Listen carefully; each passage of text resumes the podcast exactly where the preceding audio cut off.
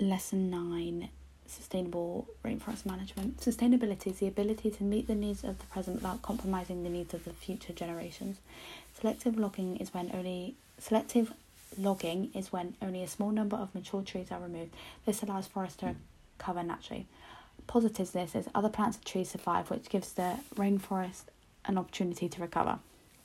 Afforestation means there will be no trees to use in future. Negatives of selecting logins logging is it can be slower as it takes time to identify species and cut down the correct ones, and might not there might not be enough supplies to make popular things.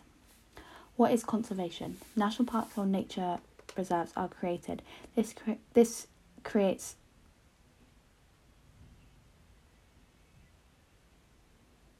this stops illegal logging. Um, they can be used for education, tourism, and make specific research. The positives of conservation is it restricts trees being cut down legally and give money to ra- money raised to rainforests.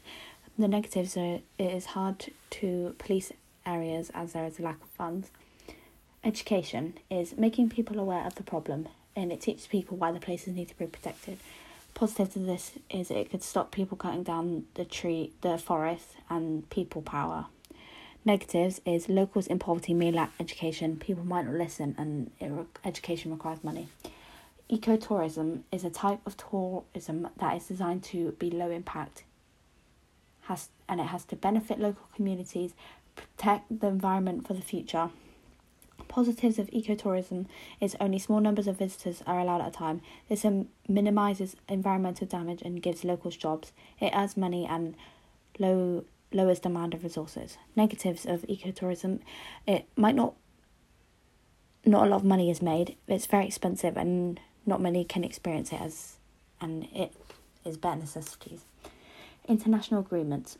Tropical hardwoods such as mahogany, mah, mah, mahogany are in high demand in developed countries. This leads to illegal logging and restricts unsustainable importation of wood.